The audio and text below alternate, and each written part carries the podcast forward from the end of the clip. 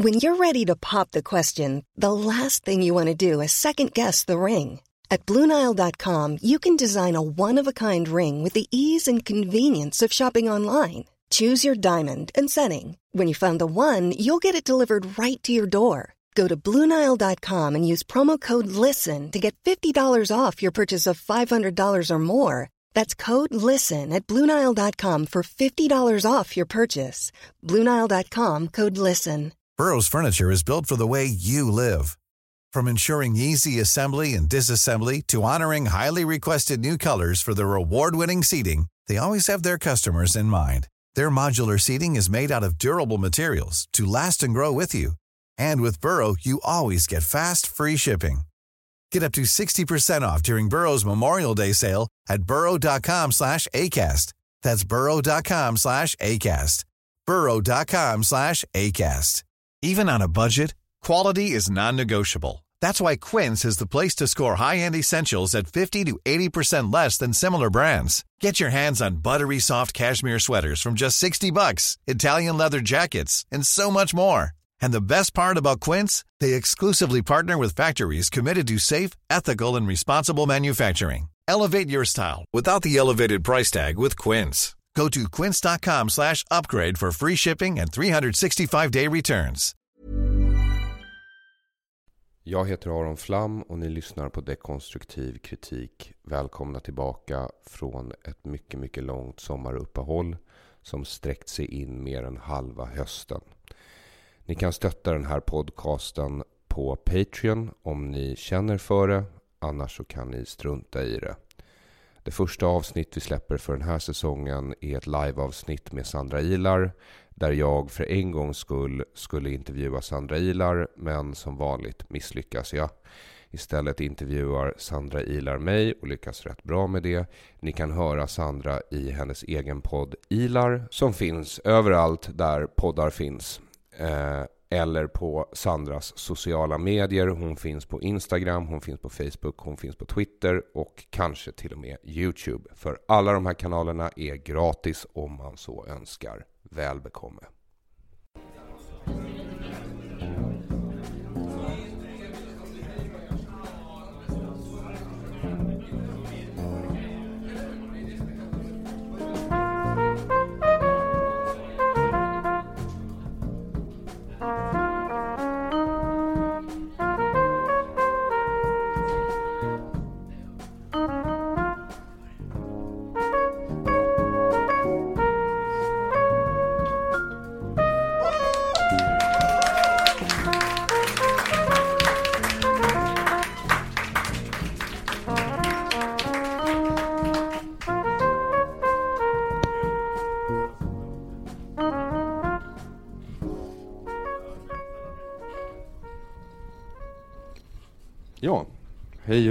Hjärtligt välkomna till Dekonstruktiv kritik.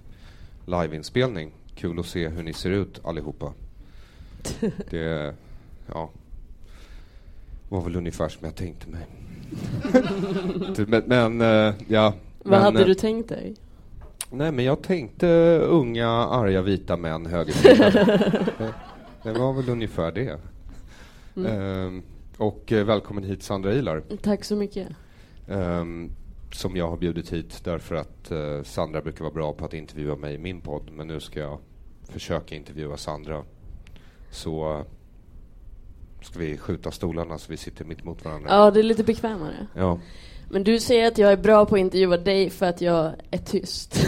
Så då måste du... Då måste du prata. Precis. Jag brukar sitta i en studio med två människor som inte är tysta. Så. Ja, men det är min taktik att jag forcerar den andra till att tvingas. Gräva en grav av tystnad, ja. Ja. Mm. Så jag ska försöka göra det mot dig ikväll. Och sen så kommer vi också ha ett segment senare då publiken tillåts ställa frågor. Så jag hoppas att de har förberett sig. ja. Det är svårt när de inte vet ämnet innan. Precis, Mm. så är det. Eh, och jag hade ju egentligen tänkt att du och jag, du skulle få fråga ut mig om hallucinogener. Ja. Men eh, då påpekade ju du att du aldrig har knarkat och eh, inte Jag vet tagit. Nej, och inte vet något om det. Så Nej. vi bytte ämne. Eh, och jag tvingade dig att se en dokumentär som hette Can We Take A Joke som just har kommit ut. Ja. Eh, som är en typisk amerikansk tv-dokumentär kan man väl säga.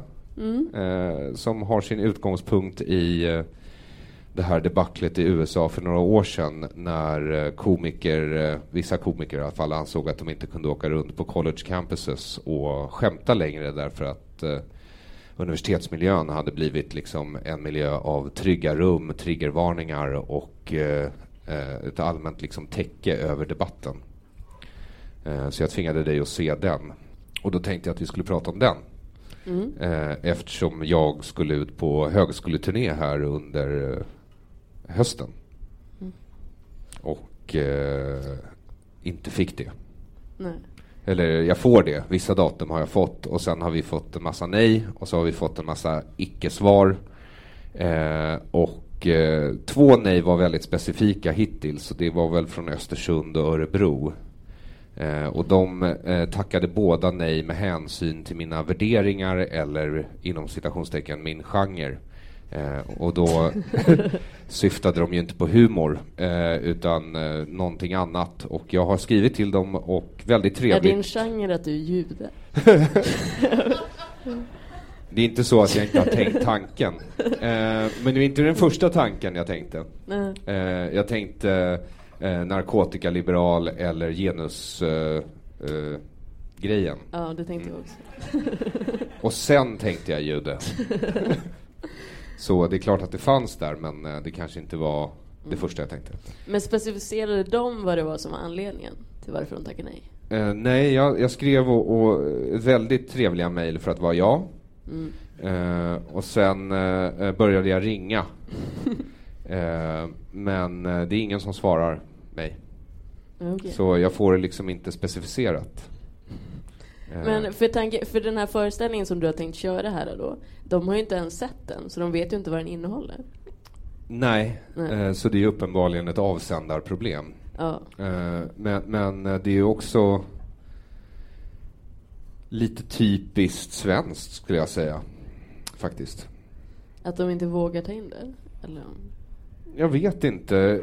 I USA eh, går ju debattens vågor stundtals så heta så man kan tänka sig att folk bara tröttnar och vill ha ett safe space eller eh, triggervarning på allt omkring sig. Men här i Sverige kan man väl inte säga att debatten hettar till sådär jätteofta, eller? Nej, för jag kan tänka att jag, även om jag inte skulle hålla med om dig så skulle jag ta in det för jag tycker det är mer intellektuellt att ta in någon som man inte håller med om och ta debatten. Ja. Än att stänga det ute. Korrekt, men eh, så är det inte. Uppsala universitet till exempel som har tackat nej eh, med hänsyn till att eh, de har för mycket att göra. Eh, de, eh, eh, och då, då skrev jag tillbaks så skrev jag eh, till första kuratorn där att ja, men jag kommer hålla på med stand-up hela livet. Så eh, när har ni en lucka? Och det visar sig att de har planerat väldigt långt framöver. Det ser inte ut som det kommer dyka upp någon lucka. Ehm, och eh, eh, sen så eh, bytte han ämne. och frågade om någon annan nation hade tackat ja. Så då skrev jag nej. De är väl också upptagna, skrev jag. Så det, det är väl ungefär så. Men jag tyckte att det kändes lite typiskt därför att man möts liksom, tycker jag, när man närmar sig vissa områden i vårt land av en kompakt vägg av tystnad. Passiv aggressivitet. För det jag tänkte när jag såg dokumentären, den här, den här politiska korrektheten på universiteten i USA, den är mycket mer utbredd. Det, här, det har varit mycket tydligare demonstrationer och uppror mot vad folk säger och vissa artister som ska komma och uppträda och så, än det har varit i Sverige. Men du tycker att det kanske finns en, passiv, en passivitet här istället? Att man stänger ut det inte genom att reagera starkt, men genom att inte ta in Ja, men jag, ja, jag tror definitivt att det är så. Jag tror att det kanske är tydligare på amerikanska universitet därför att det har funnits mer motstånd där från början medan vi här i Sverige har en tendens att bara bestämma oss för att jaha, nu är det det här som gäller. Och sen så tillämpar vi det. Och så bara tar vi bort det som inte stämmer in det. Så det kan ha pågått här lika länge. Jag menar en hel del av de saker som ger upphov till den moderna varianten av politisk korrekthet eller vad man nu ska kalla det för eh, är ju del av svensk kursplan på högskolor. Ja, för jag tänker för debatten har alltid varit mycket större på amerikanska universitet än i Sverige. Vi har inte haft så mycket debatt överhuvudtaget. Nej. Så det eh, finns ju inte den traditionen alls på samma sätt. Som jag brukar säga, vi hyllar tystnaden i vår nationalsång. Det säger ju egentligen det mesta eh, om oss. Och sen när man tittar på de amerikanska valdebatterna nu på, i alla fall när jag ser dem på nätet, så är det liksom 20 minuter innan så är det folk, olika människor som anordnar de här debatterna som kommer ut och förklarar reglerna och varför de gör som de gör och hur de har tänkt och, och sådär. Och det ser man ju inte när det gäller svenska partiledardebatter överhuvudtaget. Eh, så det, de bara sätter igång.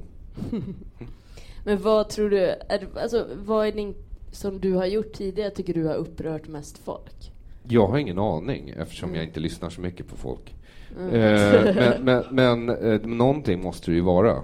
För jag läste igenom nu innan den här Maria Sveland, den här gamla artikeln. Ja, När du skulle f- fistfucka henne med caustic soda. ja, som skulle- hon då reagerade. ja, men inte för hennes politiska åsikter utan för att det är kul med bubblor. Ja, exakt. exakt.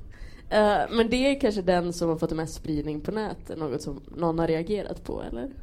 Är, är det fistfuckingen? Är Ja. det det de är arga över? Ja, för hon tar ju inte med hela skämtet ens i artikeln. Nej, det gör hon inte. Nej. Nej. Så det är inte... Men, men, eh, men det- det kan väl inte bara vara en krönika av Maria Sveland? Eller? Är det Nej, men jag tycker, alltså, är det no- vilken specifik sak är det som har upprört mest av det du har gjort? Jag vet inte. Nazister var arga ett tag. Ehm, men sen så slutade de typ vara det och blev arga på antal muslimer istället för tillfället. Eh, och eh, men, och kön möttes ju också. Det, jag har inte hört ett vare sig ont eller gott ord. Eller liksom, det är klart att det står massa positiva grejer under kön på Youtube. Liksom. Inte så mycket negativa. Det är ingen eh, från eh, vänstersidans feministiska debattörer som verkar vilja liksom debattera mot den. Eller tycka att den är viktig nog att överhuvudtaget debattera om. Mm. Det är, men jag tror att den här kompakta väggen av... Jag tyckte jag såg den nu i vår partiledardebatt i Agenda här i söndags. Nu kommer det här avsnittet sändas mycket senare. Eh, men vi hade i alla fall en partiledardebatt. Och då ser man vissa tendenser på det här. Därför att Eva Busch Thor eh, försöker vid något tillfälle vända sig liksom till eh, eh, Jonas Sjöstedt, tror jag det är, och, och prata om värderingar. Eh, och, eh, att det har liksom kommit hit folk som kanske har andra värderingar och då kan det vara bra att vi börjar diskutera värderingar istället för bara höger, vänster, arbetarklass, överklass eller vad man nu vill. Eh, men det möts också av en kompakt vägg av tystnad. Eh, det blir ingen sån diskussion. Och jag undrar om det är för att vi svenskar är så vana vid de här värderingarna som genomsyrar vårt land att vi aldrig ifrågasätter dem och definitivt inte behöver motivera dem. Alltså vi tar dem för givna. Ja, så kan det vara. Men också, för jag tänker, för många av de saker som vi skämtar om, eller som folk har svårt att man skämtar om, till exempel ras, kön, eh, handikapp, men också islam eller religion på många sätt. Det har också folk så svårt att debattera. Ja, men religion har vi inte svårt att skämta om i det här landet. Det är islam vi har svårt att skämta om. Ja, framförallt. Eh, Men det är också ämnen som är väldigt svårt att debattera på ett konkret sätt.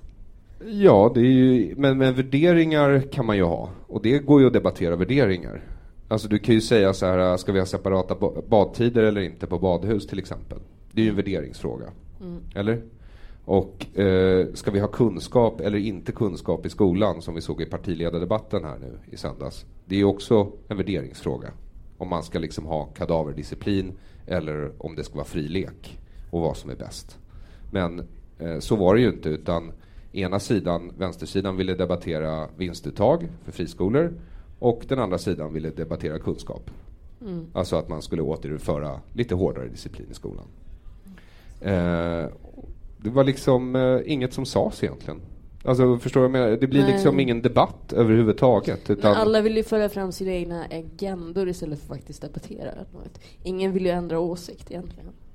Eh, Så kan det ju vara, absolut. Men, men debatt har ju regler och väl avgränsade frågor egentligen. Och då, då kanske det är att SVT och moderatorerna som är ansvariga för det då.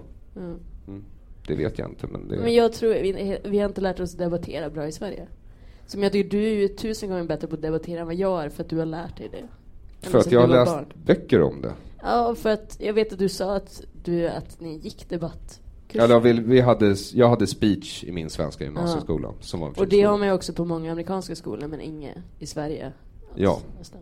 Och eh, en av mina småbröder, när han pluggade i USA så var ju han med i debattklubben där. Mm. Och då får man ju på ett väldigt effektivt lära sig att eh, åsikter kan man eh, försvara eller angripa lite hipp som happ eftersom man ena veckan då kanske måste försvara rätten till abort och sen andra veckan måste mm. vara emot. Då får man ju lära sig det på ett annat sätt. Ja, exakt. För jag tror överlag vi, vi har haft ett parti så länge och det var det partiet alla röstade på, sossarna. Så vi är inte van att det finns okonsensus inom politiken på det sätt som många andra länder är vana vid. I Frankrike är man van vid att det alltid är debatt, även i USA. Men vi har inte den traditionen i Sverige på samma sätt. Utan det är mer konsensus att vi är överens. Precis, och då undrar jag, är det så nyttigt om man ska försöka bygga ett multikulturellt samhälle eller ha en riktig demokrati där skillnader faktiskt kanske till och med, man behöver inte uppmuntra dem, men, men, men eh, tillåts existera. Alltså det tillåts Nej, det, existera exakt. saker som inte är konsensus. Ja. Ja. För det är genom debatt man får fram nya idéer. Ja. Och även samma sak om man säger då yttrandefrihet på olika universitet. Då tar man ju in åsikter som man inte gillar för att kunna debattera emot dem. Det är det som är det intellektuella, det är då man får fram nya idéerna. För bara för att vi censurerar på universiteten så betyder det inte att de här åsikterna inte finns. Så då ska du ta del av dem och lära dig att bemöta dem. Ifall du inte gillar dem. Precis, så är det. Och dessutom så kanske det kan vara bra att hålla i huvudet att eh, man blir lätt trött när man debatterar i Sverige för man tänker att ja, personen jag debatterar mot kommer inte att ändra sig. Jag kommer inte kunna övertyga den personen för att den är hjärntvättad eller dum i huvudet eller vad det nu är. Eh, men det är inte därför du debatterar. Du debatterar inte för att övertyga din motståndare. Du debatterar ju för att övertyga åhörarna. Mm. Eh, du finns ju där för att representera en åsikt och det gör ju den andra personen också och det ger de som lyssnar två tydliga alternativ att ta ställning till. Mm. Och så blir det ju inte om man röstar fram samma parti 80 år i sträck. Liksom. Nej, exakt. Det är ju frivillig fascism. Och vi har partier i Sverige också idag som är väldigt lika varandra. Överlag. Ja, jo, att så är det. det saknas någon slags ja, polarisering nästan. I ja, ganska alltså, många frågor. Inte alla, men Innan SD så var ju blockpolitiken eh, i mångt och mycket inte heller en fråga om värderingar utan om att justera procentsatser i olika bidragssystem och skattesystem. Och det är kanske inte det sexigaste och roligaste att titta på faktiskt. Mm. Eh, och eh, när Reinfeldt vann, då vann han ju egentligen eh, genom att säga att de var det nya arbetarpartiet. Så det var liksom så här, vi röstade ju egentligen inte för Reinfeldt första gången, vi röstade emot Göran Persson, vi var trötta på honom. Vi röstade på samma grej igen. Ja, ja. Li, eller, ja. eller vi trodde att vi gjorde det. Ja, det, vi trodde det. Men jag menar, man kan ju argumentera för att Reinfeldt kanske inte Eh, förde klassiskt konservativ politik. Jag menar, hans sista steg, drömmen i hans eh, slutbygge var ju liksom att eh, göra a-kassan obligatorisk. Mm. Eh, och genom att göra det så dödar man ju facken. Visst, det gör man. Och då blir man av med dem. Men samtidigt så institutionaliserar man ju facket. Alltså, du gör ju facket till systemet. Då har du ju gett upp. Det är ju liksom eh, skolboksexempel på att för att bli fienden, eller för att vinna mot fienden måste du bli fienden eller någonting i den Mm. Så ja, jag vet inte riktigt om det går att ha den typen av polarisering i ett land där vissa saker bara antas vara goda. Ja, men det är också här, för jag tänker att det hör ihop med den här politiska korrektheten, man hänger upp sig på vissa ord. Så det var ju Reinfeldt som gjorde det där uttalandet om etniska svenskar mitt i arbetslivet, eller Mm. Där, och folk var så upprörda att han sa etniska svenskar och det är ju klumpigt uttryck på många sätt. Men att istället, för han sa det i någon kontext där han pratade för invandring. Det var ganska positiv laddad mening som han sa det i. Men man stirrar sig helt blind på det ordet och börjar dreva mot honom bara för det ordet. Ja. Istället för att fokusera på att kanske ta fight mot SD som är mer produktivt. Så hakar man upp sig på ett ord från en människa som man egentligen vet har ganska goda intentioner. Men om jag kallar dig... Det blir så, det blir så pseudodebatt om ja. ett ord istället för saker som faktiskt betyder väldigt mycket mer. som man borde lägga fokus på att diskutera istället. Men om jag kallar dig etnisk svensk, vill Mm. du eh, erkänna att du är det då? Alltså det är svårt att, jag vet inte vad det betyder exakt. Så det är svårt att säga. Ja, Det är det som är problemet med ord, jag vet inte exakt vad det är. Nej, men just när man frågar eh, alltså, eh, etniska svenskar då, eh, om de är svenskar så är ju en av de vanligaste reaktionerna att de förnekar det, traditionellt sett. Eh, därför att det är ingen som vill ta ansvar för att de är svenska. Och jag förstår det. Nej, men jag, och jag har full förståelse för det. Nej, men inte så. Jimmy Åkesson vill ta ansvar för att han är svensk. Ja, ja, och han är en av få. Eh, Jimmy. Men, men, men, eh, men eh, det är liksom... Jag vill ju inte heller att någon helt utgår från att jag är jude därför att då låter jag den grupp jag är uppvuxen i definiera mig. Och det vill man ju verkligen inte i Sverige där man har liksom uppfostrats till att bli någon sorts antinationalist. Eh, jag har i alla fall gjort det i den miljö jag har vuxit upp i här, som är svensk, helt enkelt. Och sen eh, tycker jag, jag har flera exempel på det här. Jag vet att Branne, vår kollega, träffade Aron Israelssons flickvän en gång i Göteborg. Och då eh, frågade han mig, är du svensk? Och då sa hon så här, det går ju inte att säga att man, det är ju ingen som är det. Alltså det går liksom inte att definiera någon som svensk. Ja, okej. Och då blir det väldigt svårt att kritisera någonting. Om ingen vill ta ansvar för en kultur som faktiskt existerar. Men det är om man ska snacka om rasbegreppet, det är också samma sak. Okej, folk som säger att de inte ser ras. Det är ju så här, fan det är klart du ser ras. Ja, Folk ser olika ut. Det är Precis. bara att konstatera. Ja. Sen så beror det på vad man laddar det begreppet med. Det är väl då det blir problematiskt. Ja. Men man kan ju inte förneka att det finns olika... Nej, men det görs ju hela tiden för att man inte vill definiera sig utifrån sin grupp och för att eh, jag tror eh, jag har tänkt mycket på det här begreppet statsindividualism på sistone, för det är typiskt svenskt. Det var ju liksom en idé som gick ut på att man skulle befria medborgaren genom att frånta henne allt ansvar. För alla andra människor på- planeten måste det här låta som en fullständig självmotsägelse. Eftersom frihet förutsätter fullständigt ansvar. Ja, Ju mer frihet, desto mer ansvar. Men inte i Sverige. Där tog vi bort det. Vi tog, du behöver inte ta hand om dina sjuka föräldrar. Du kan lämna dina barn på dagis. Lev ditt liv, utvecklas själv. Liksom. Eh, ja, och då är det ingen som tar ansvar för någonting. För då ska ju staten ta ansvar. Och då Ja, blir det det är som att ingen... bli omyndigförklarad. Det är som att du får en förälder igen. Ja, Du får växa upp. Ja, och det röstade ju svenskarna för. De ville ju ha sosse, alltså Gud, fader, sos, socialdemokratin där som tog hand om allting åt alla. Då behöver du inte ta hand om någonting. Så om du är för öppna gränser ena dagen och sen så säger farbror staten, ja men nu, vi var lite naiva, nu ska vi vara emot. Ja, då är vi emot. Det är ingen idé att göra revolution för det här, det är bara att byta åsikt. Svårare än så är det ju inte, uppenbarligen. För, jag vet, för du har ju liksom utgångspunkt i din föreställning 4 januari 2016. Ja, eller jag började där i alla fall, men eftersom ingen verkar komma ihåg det datumet så känns det ju exakt. rätt meningslöst. För det var då när man stängde gränserna. Det var eh, när vi ja, verkligen eh, stängde gränsen. Vi gjorde ju liksom i lite några olika steg. Men jag kan inte räkna upp så här fyra datum från november till, eftersom ingen kommer ihåg ens det sista datumet så känns det ju... Men jag tänker, nu när du är ute och testar föreställningen lite. Mm. Gemene man känner inte till det här? Eller? Nej. Nej. Men vad är responsen du har fått när du ska prata om de här ämnena på scenen? Tystnad. Är det för att du inte har några punchlines? Eller för att, En bra fråga. eller för En att bra fråga. inte förstår? Ja.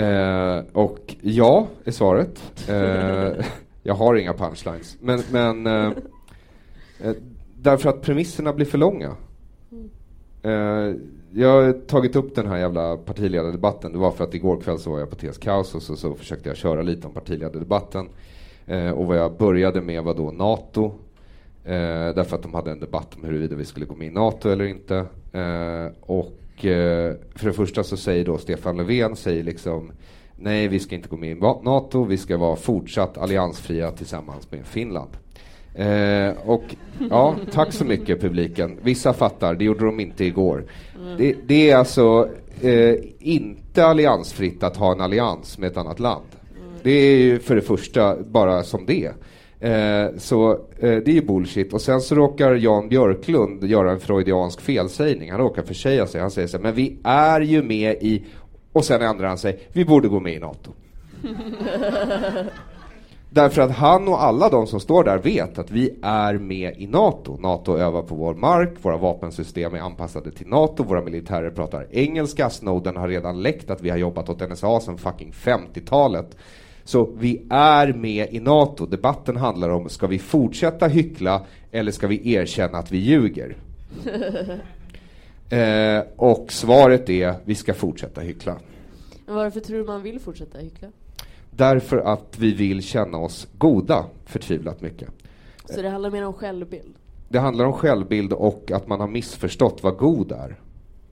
För god är ingenting man är, god är något man gör. Så det spelar ingen roll om du är för öppna gränser om du samtidigt stänger gränsen. Nej. Nej. Och det är det vi pratar om också, det här att vara neutral är ju inte alltid att vara god. Vilket vi... Ja, det pratar ibland så är det också att vara god och ingripa när man ser något som är fel. Korrekt. Så om man ser någon bli misshandlad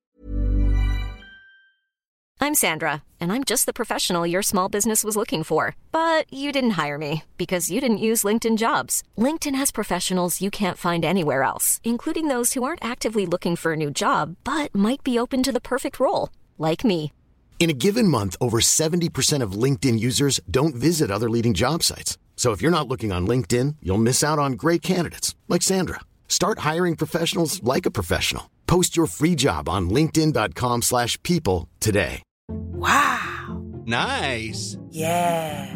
What you're hearing are the sounds of people everywhere putting on Bombas socks, underwear, and t-shirts made from absurdly soft materials that feel like plush clouds. Yeah, that plush. And the best part? For every item you purchase, Bombas donates another to someone facing homelessness. Bombas. Big comfort for everyone. Go to bombas.com slash ACAST and use code ACAST for 20% off your first purchase. That's bombas.com slash ACAST. Code ACAST. så då är det inte alltid det goda att inte ge sig på och försöka bryta misshandel genom att själv vara lite brutal. Utan det goda ju inte att vara neutral och stå helt tyst, passiv vid sidan. Nej, man kan Så åtminstone filma det och lägga upp det på Youtube. Det är det minsta. Vi i Sverige, vi förutsätter ju att vi är goda för att vi inte är med i krig. Mm. Men det behöver inte betyda att man är god. Och att vi har tjänat mycket pengar på att vara neutral. Det har vi också gjort, men det pratar vi ju inte heller om. Enligt oss så blev vi rika för att vi var goda. Men, eh, och sen så, så då har vi den där debatten i Sverige om huruvida vi ska gå med i NATO eller inte. Och det är ju bara hyckleri. Men såg du debatten i USA också? Mm. Trump och Hillary? Det gjorde vad, jag. Vad tycker, du, märk, vad tycker du är största skillnaden med sättet att debattera? Alltså Det är ju svårt att säga just, det är svårt att säga eftersom Trump är en av debattörerna i den här debatten. Eh, och han är ju inte klar och redig. Nej. Eh, Men eh, en sak jag tycker man noterar när man tittar på Trump versus eh, våra politiker, det är att jag tror att de flesta av våra politiker, när de ljuger, när de säger saker för att representera sin åsikt som de vet inte stämmer, det är rent ideologiska saker de säger, då eh, vet de det. Men jag tror inte Trump har någon aning om när han ljuger eller inte. Mm. Förstår du? Jag tror, eh, han vet inte exakt vad han säger. Han säger det som känns rätt och därför uppfattar de som röstar på honom honom som är äkta. Och sen finns det de som röstar på honom också för att de tycker att det här systemet är fucked.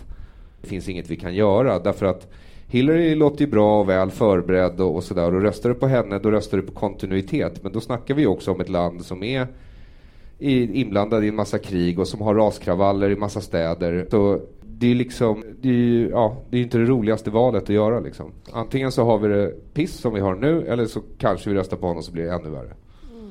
Nej men det är det, för det är ju väldigt underhållande debatt att kolla på. Det är ju som en show. Men det är väldigt otäckt när man tänker att de slåss om vem som ska bli världens mäktigaste människa. Japp. Det är då det blir otäckt när man inser att Ja, det är det som står på spel. spännande Ja, ja. blir det ju också. Det blir- ja. Ja.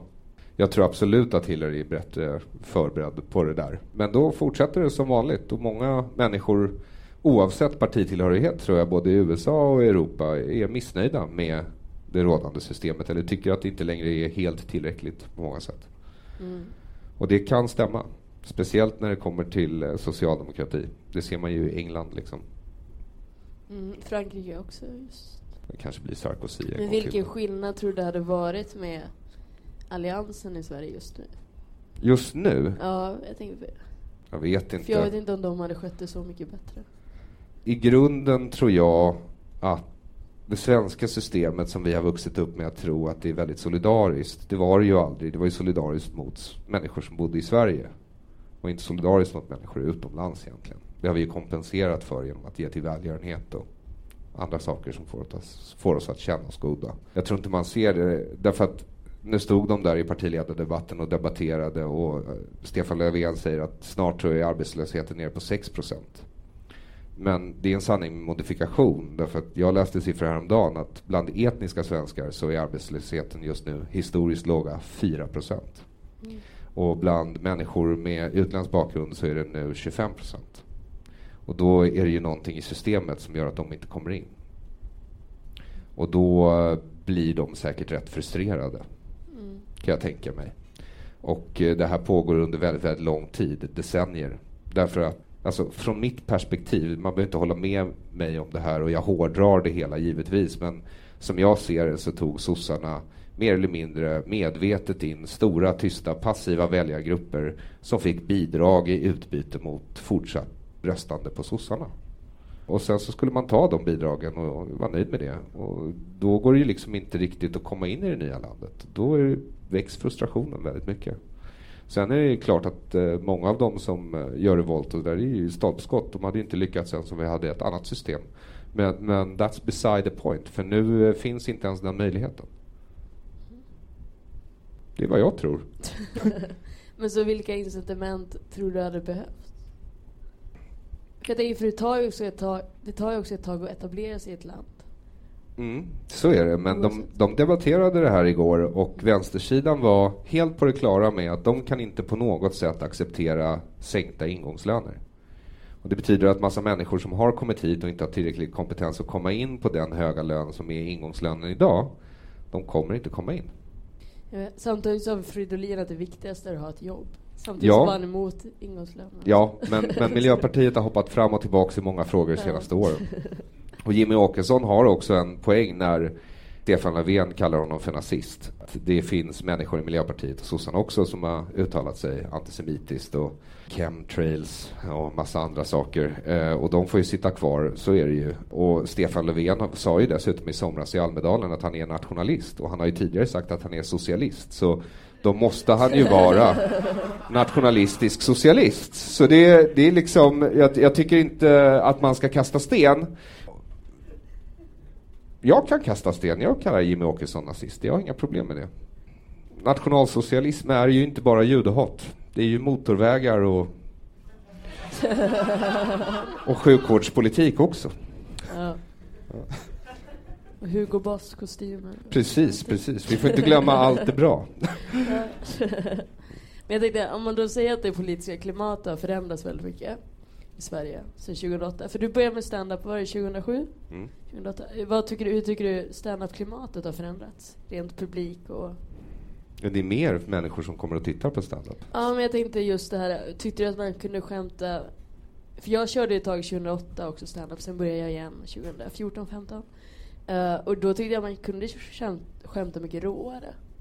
2008? Ja, det är möjligt. Men internet var inte riktigt lika spritt. Och en anledning till att stand-up har blivit så stort, det är ju internet.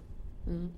Och då når man ju ut till fler. Då blir ju kanske fler upprörda och sen så drar sig fler människor till lokalerna som kanske inte riktigt är beredda på förutsättningarna. Eller de är i alla fall inte beredda på att du, du ska gå upp och skrika dem i ansiktet i en hel kvart. Massa könsord på utdöda språk det, jag gillar det, det gör jag ju. Men, men, mm. eh, men ibland så, jag kan tänka mig att tant Agda tycker att det är något av en chock nere på Scalateatern när du sätter igång. Mm. Du säger jättefula saker. Men det är det jag tänkte på när jag kollade på den här dokumentären, för det är ju den komedin jag gillar humor som är på gränsen. Det är det jag tycker är intressant. Även både så intellektuellt och skämtmässigt vad man får skämta om. Mm. Men för det är också, för det är ju, för om man då ska bara ta hänsyn till de som blir kränkta eller förolämpade då får inte vi utrymme för den humor som faktiskt vi tycker är rolig. Så är det.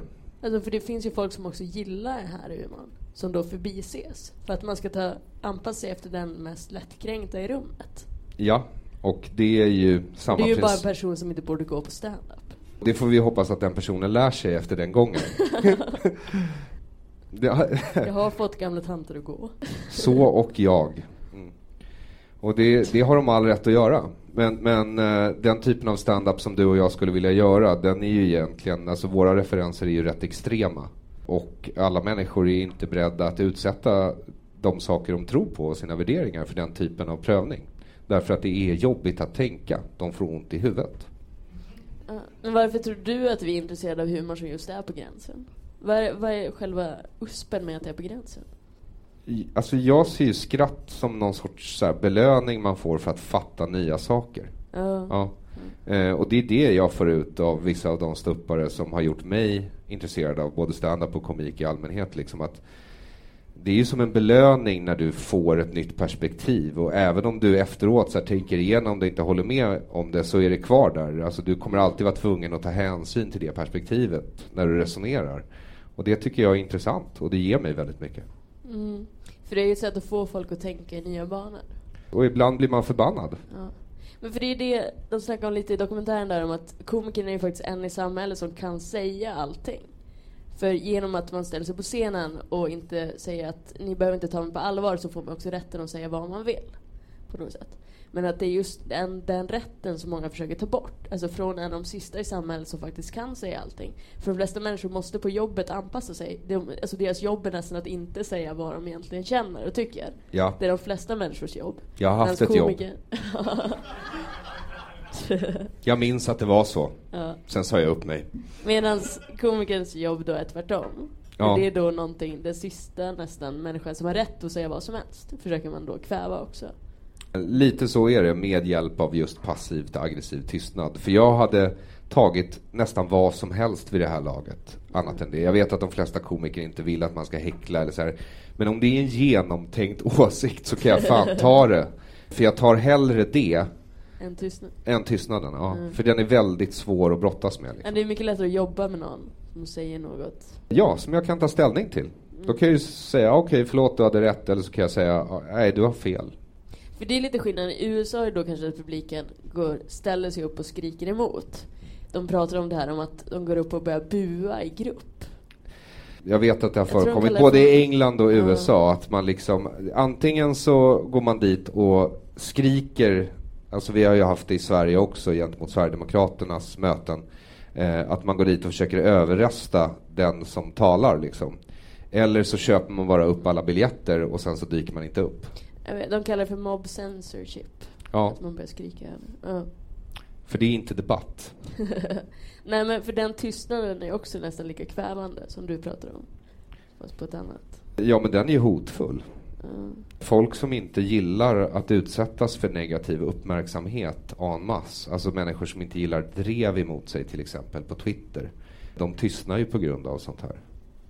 För de där dreven på Twitter, det är ju egentligen en häxmentalitet. Precis. Det är häxjakten. Vi ser en syndabock, vi ska dreva den tills den personen ger sig. För jag tycker nästan det finns någon slags idioti i de här dreven. På, man vill gärna missförstå på Twitter. Man tycker om nästan att dreva. Jag skulle älska att få ett drev emot mig och jag har ju försökt, alltså på riktigt, jättemånga gånger. Men jag kommer aldrig få ett drev emot mig. För att ingen tar det på allvar. Nej, tvärtom. För, Eller det här är min analys när det gäller i alla fall Sverige.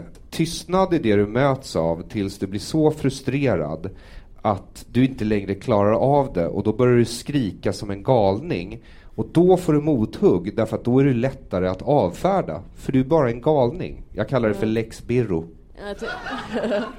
jag, tänkte, jag tänkte Jonas Inde. Till exempel. Mm. Till slut så blir förtvivlan så stor så koncepten bara brister och så blir du förryckt och då, då plötsligt börjar folk debattera med dig därför att då är du lätt att avfärda. Mm. Mm. Det är min teori. Jag står fast vid den. Ja. Vad hade vi mer? Du har ju ställt alla frågor igen. ja, men det blir så. Ja, för att du sitter och antecknar frågor inne i, i, om, i Ja, logen. jag tycker om att tänka innan. Vad då? då? Har du... Okej, vad är ditt värsta? Som jag har gjort. Nej, som du har blivit utsatt för när du har stått på scen? Jag har inte blivit utsatt för så mycket. Jag tror att jag kommer undan med det för att folk inte tar mig på allvar.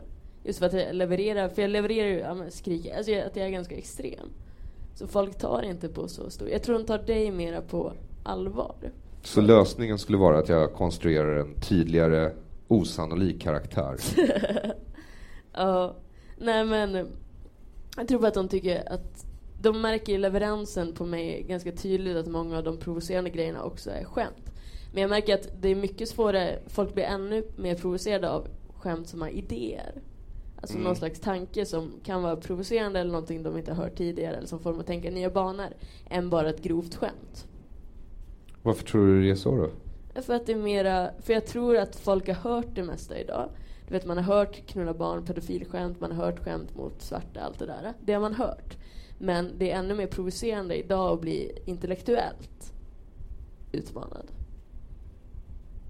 Kan För du ge något exempel då? På något skämt? Som Jag du vill bränna? Jag skrev... Nej men det är inte, jag kan bara prata premissen som är väldigt svår att leverera. Mm. Det här om att det var många som fördömde det här terrordådet mot Charlie Hebdo. Hon skrev på sociala medier och så, vilket är helt rätt. Att det var ett skott mot yttrandefriheten, att man försökte då kväsa de här. Eh, och gav sig på fri, ja, fria åsikter på många sätt. Men att många av de som skrev där också själva tillhör den här politiska korrekta PK-mobben på sociala medier. Som själva också går och drever och driver häxjakt mot alla de som de tycker har fel åsikter. Att de skriver att Tintin-böckerna borde brännas. Att vita män inte får uttala sig. Eller att det är fel att kalla Alex Schulman för hora. Vem, vem För har då skulle prostituerade ta illa upp. Nej men det, för de bedriver ju också intolerans mot det fria ordet, mot åsikter de har, de tycker är fel, som Mm. inte får komma ut. För även om det är fel åsikter så ska de inte säga åt folk att de ska vara tysta eller försöka dreva dem för att de ska hålla tyst. Utan de ska ju ta debatten istället. När det gäller just så här, tar man plats på den offentliga arenan, då får man ju, tycker jag, ta en hel del okvädingsord. Jag har väl någon sorts princip i mitt eget huvud som ingen behöver leva efter, att jag, jag bemöter folk på samma sätt som de bemöter mig. Det är alltså inte den gyllene regeln direkt, utan om du börjar med hej QQ, då har du satt nivån. Det är Just när jag vet när jag säger de där, eh, lite av de tankarna på scenen, då misstolkar folk gärna på en gång och tror att jag kanske är SD bara för att jag kritiserar PK-mobben eller någonting. Att man ska ha det så svart på vitt. Men att jag bara kan tycka, men jag tycker det är fel att dreva, jag tycker det är mycket bättre att ta debatten och vara intellektuell än att säga åt någon att de inte får säga så, eller att du måste att du, för, det är så här, för det grundläggande är ju att du får säga vad du vill, men du får ta konsekvenserna av det också. Och, då det är väl eh, inte mer än rätt. Exakt, så de får debattera emot. Men att man inte ska dreva för att tysta andra människor. Så det är det jag har problem med. Jag har inte problem med just PK. PK kan vara bra i vissa sammanhang. Men det är just den här mentaliteten att man tycker man har rätt att säga åt folk att du får inte säga så. Jag tycker att vissa av de saker jag säger i alla fall, jag förstår att människor blir så arga så att de vill skrika saker på mig. Sorry sådär. För jag, jag blev så jävla arg liksom. Eh, och det är okej, man får bli arg, jag har inga problem med det. Jag tar mycket hellre ilska än passiv aggressivitet. Jag klarar inte av den längre. Jag håller på att gå sönder. För att du själv är aggressiv. Ja, jag är konfliktsökande. Ja, men, men jag tycker inte att konflikt är något dåligt. Och jag tycker inte debatt är något dåligt. Och jag kan tycka att dina åsikter är värdelösa, men du får ha dem så länge jag får ha mina. Eh, och sen när det gäller just till exempel både genus och narkotika. Narkotika de första fem åren när jag uppträdde, då tystnade ju nästan alla publiker.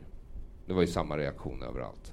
Och sen var det några år då det var genus. Och jag hade egentligen tänkt att jag hade det som någon princip när jag började med stand-up att jag verkligen inte ska göra skillnaden mellan kvinnor och man-skämt, för det är så jävla trött.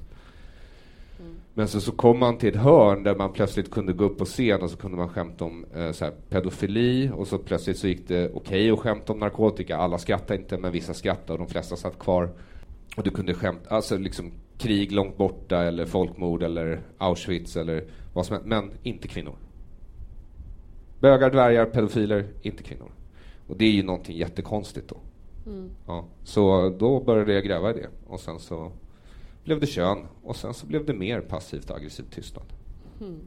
Det kanske inte var intressant nog, jag vet inte. Det är möjligt. Men känner du att folk gärna missförstår bara på grund av ämnet? För jag vet, för vi pratade om det tidigare om att så fort du då kanske började tidigare prata om knark, att vissa då bara på själva ordet eller premissen så börjar man missförstå. Att man inte lyssnar till slut. Utan att de bara ser istället, om det här är en man som står och pratar om kvinnor, då slutar vi. Istället för att faktiskt lyssna på vad du faktiskt säger. Det är ju inte direkt en inställning som eh, låter en person utveckla sitt kritiska tänkande och ifrågasättande. Mm. Jag läser ju Nej, massa saker jag inte håller där, med för om hela tiden. den här Att man häng, häng, hänger upp sig väldigt mycket på ord. Det är samma där etniska vita svenskar. Istället för att man stirrar sig blind på ordet som någon har använt. Istället för vad som faktiskt sägs. Så kan det vara. Jag har märkt att när jag använder ordet den svenska rasen så går det inte lika bra.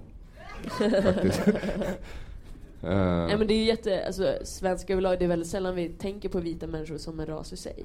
För vita människor har ofta varit en osynlig ras i samhället. Utan vi har bara varit, alltså den normen, rasen. Så det, vi är inte riktigt vana att tänka på oss själva som en ras i sig. Det är väl ungefär exakt samma som det här med att vissa värderingar är så självklara att de är luft. Mm. Jag tror att jag, och det kan man väl tacka min dubbla kulturella identitet för, att jag liksom har den judiska uppfostran också. För då växer du liksom upp i två system som båda predikar någon sorts sanning om hur man ska leva livet. Och sen så får du ta ställning till om du tycker att en har rätt eller båda har rätt eller som jag gjorde, båda har fel. Skillnaderna blir ju tydligare då. Och det tror jag gäller många med invandrarbakgrund därför att när jag pratar med folk som har invandrarbakgrund och då spelar det nästan ingen roll vilken så framträder ju vissa åsikter eller tankar om, om Sverige och kulturen som vi lever i här som verkar uppfattas av alla som kommer hit. Liksom. Att det här är ett väldigt starkt ideologiskt drivet land. Att avvikande åsikter in, överhuvudtaget yppas. Så undrar man så här, hur ska liksom, ja, men, invandrare som säger att svenskar är svåra att lära känna, till exempel. Det är, det är svårt att komma in i samhället. Men på något sätt, om en invandrare säger det till mig, då säger jag bara men grattis, nu är du svensk. Därför att eh, så är det för svenskar också. Vi pratar inte med varandra och då är det jävligt svårt att integrera folk. Det är liksom, och det är inte vårt ansvar att integrera varandra, utan det är ju statens. Vi har ju inte något ansvar för det. För det finns sådana här värderingskartor över olika länder vad man värderar väldigt mycket som så här frihet, sådana saker. Och Sverige hamnar alltid på, nästan på de extrema punkterna. Mm. Om man sammanställer allting. Mm. Att vi är i ytterkanterna. Ja. Så det är ett väldigt svårt land att integrera sig i. Alltså, att vi är, är ytterst. extremt folk. Alltså vi är, det här är ett extremt, vi är ytterst ytterst, men man ska också komma ihåg om just den här Galtan eller vad den kallas för, Ja. att eh, den här värder- World Value Survey helt enkelt. Eh, det här är ju ett frågeformulär och jag tror att svaren reflekterar mer svenskarnas självbild av sig själva än eh, hur vi faktiskt lever. För ja, vi har alla de här friheterna på papper och, och alla ska vara individer. Men jag menar när du tittar runt i det här landet, hur individualistiskt tycker du att det ser ut på Södermalm i Stockholm? Jag menar, det vore trevligt att se någon som inte hade en Konken-ryggsäck, bara någon gång. Så det är ju liksom så här, ja vi tror på de här idealen men vi lever ju inte efter dem.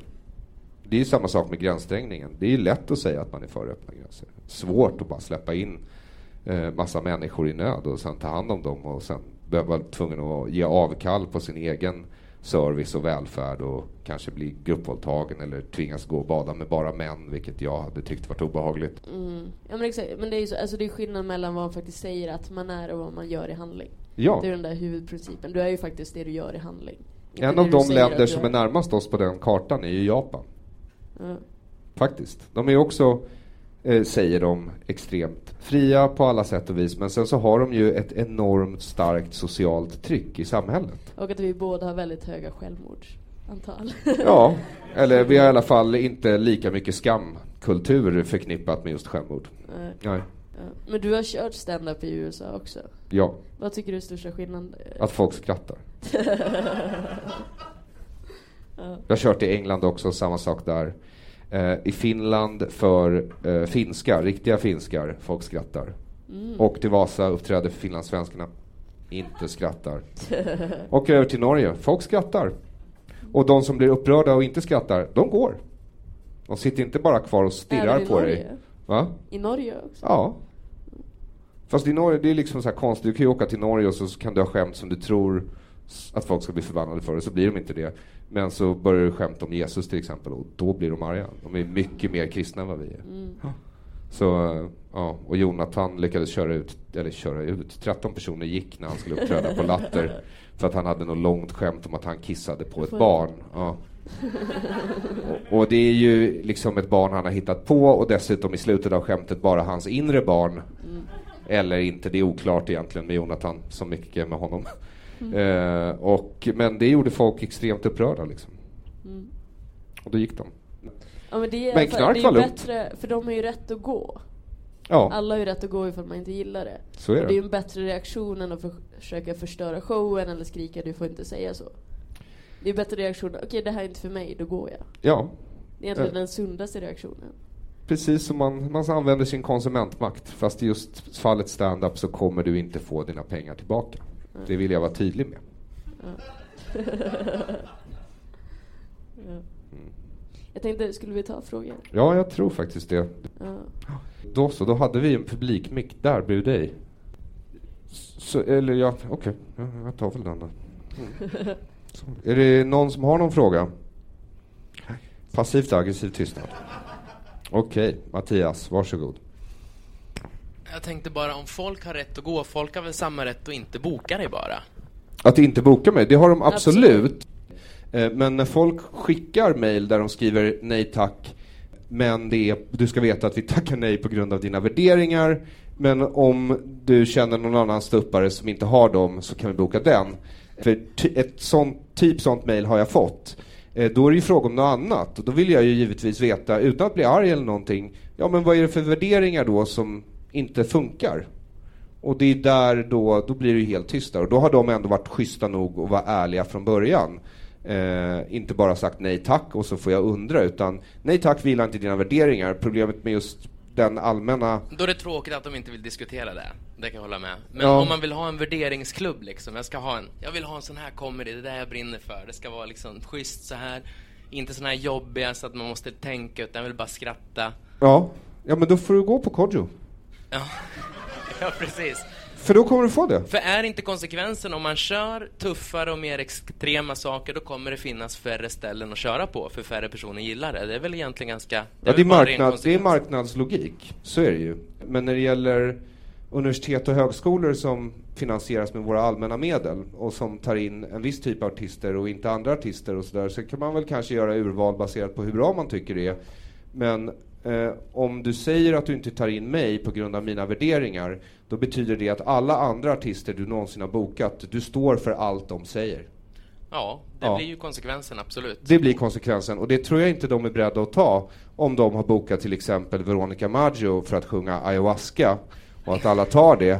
Eh, därför att då är de plötsligt drogliberala, eller så bokar de något hiphopband, eh, eller så bokar de eh, Labyrint som, eh, ja, som säger eh, saker om Israel och judar som jag kanske inte är nöjd med, men jag går ju på den där skolan lika väl som de som inte tycker om att jag går upp på en scen och kanske försvarar Israel istället. Ja, nej, men det jag kan se det är ju att självklart är det allmänna medel, då är det på en helt annan spelplan. Då måste man kunna tillåta saker som man inte tycker om eller för att det är alla som har betalat, då måste det vara på något. Så det är väldigt, väldigt komplicerat. Men ja, men på just bara... universitet och högskolor så borde det ju inte vara det eftersom just universitet och högskolor ska vara de platser i samhället där man uttrycker och utbyter idéer av olika slag. Verkligen, då borde det uppmanas av, av den anledningen, absolut. Men hur skulle liksom dröm, eh, drömscenariot se ut i, inom standup-världen? Fråga A. Fråga B. Hur är utopisamhället överhuvudtaget där du skulle liksom vara nöjd? Punkt. Nej men jag... Eh, där jag tror... kan tjäna pengar. okay.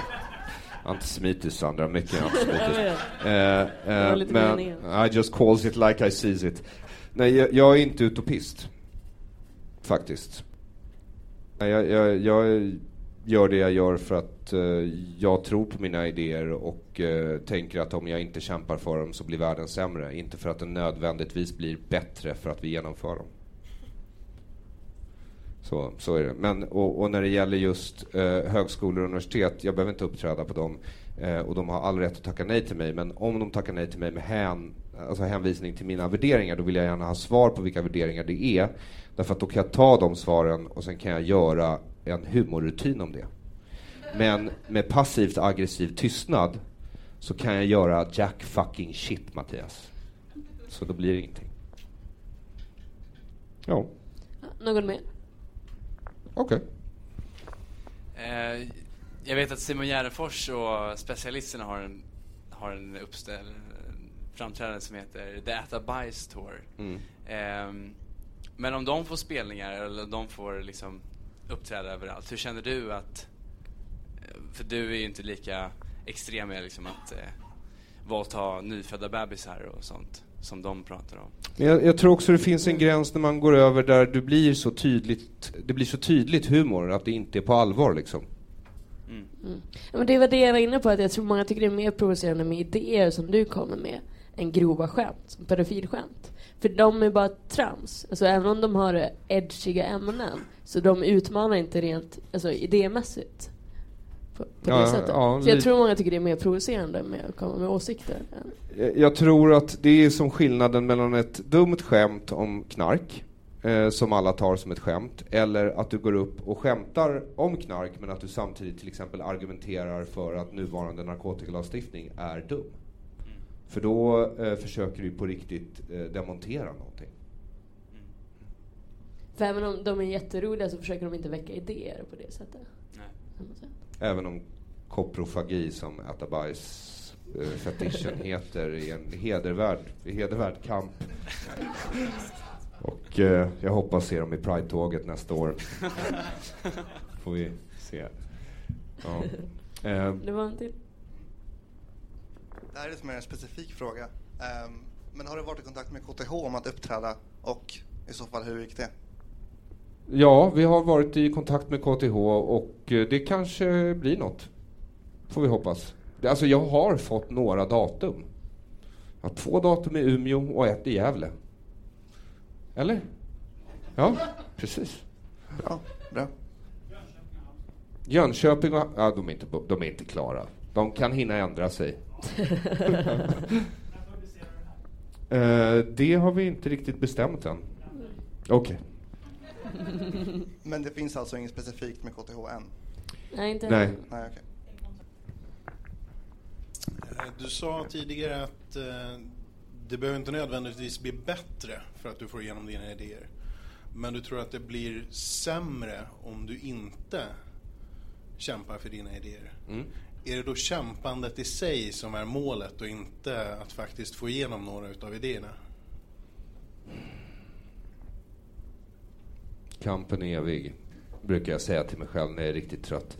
Det, jag behöver inte få igenom alla mina idéer. Det behöver jag inte. Men jag måste tro på dem så mycket och släggan jag svingar mot vad det nu är jag är emot måste vara så pass stor så att jag åtminstone åstadkommer en spricka. Men då tror du att det blir bättre om du får igenom dina idéer? Jag tror att saker blir bättre av att utsättas för yttre tryck. Tack. Ja. För då måste de laga sprickan och då blir det något nytt. Eh, Den här frågan är riktad till Aron. Eh, Och du säger att du ofta inte vill diskutera Israel-Palestina-konflikten i sig, utan att du är mer intresserad av att diskutera folks inställning till det. Ja. Eh, Men då undrar jag, har du någon eh, åsikt eller fundering om en liksom eventuell lösning på konflikten? Det finns massa förslag på lösningar och eh, jag tyckte tvåstatslösningen lät bra när den lanserades och jag har inga problem med den liksom. Och tycker givetvis att palestinierna ska få ett eget land om de nu vill ha det. Och sen får de se om de tycker det är så kul att ha ett eget land när de väl har ett. Det, det är där jag står. Men sen så tycker jag ju liksom, det är ju klart att fär, man färgas av att man är jude och växer upp med en stark tro på staten, staten Israel, liksom att man blir skedmatad med sionism. Men det gör ju också att kontrasten till svenskarnas inställning, eller majoritetsbefolkningens inställning i Sverige till konflikten blir väldigt tydlig. Och sen efter ett tag så börjar man fråga sig, men varför bara den här konflikten? Hela, hela tiden. När det finns så många roliga konflikter. Var det allt? Tack så jättemycket för att ni ville komma och tack Sandra Ilar för att du hjälpte mig igen. Ja, tack själv. Tack.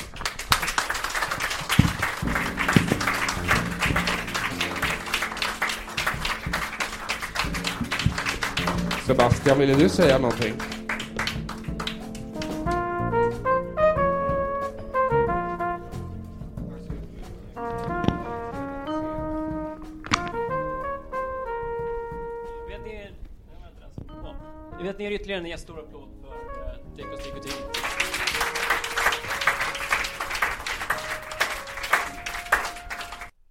Att ni lyssnade. Eh, den här podden kan man stötta på Patreon om man vill att jag ska fortsätta. Annars så kan man höra mig som gäst ibland i Sandra Ilars podd Ilar som finns där poddar finns. Hon finns också på sociala medier. Jag beklagar som vanligt att jag inte lyckades intervjua Sandra, men fuck it. Jag är väl bara ett självupptaget asshole. Lyssna på Sandras podd. Hon har fortfarande vilja, driv och någon sorts ambition att göra någonting bra och roligt. Ha det bra. Hej.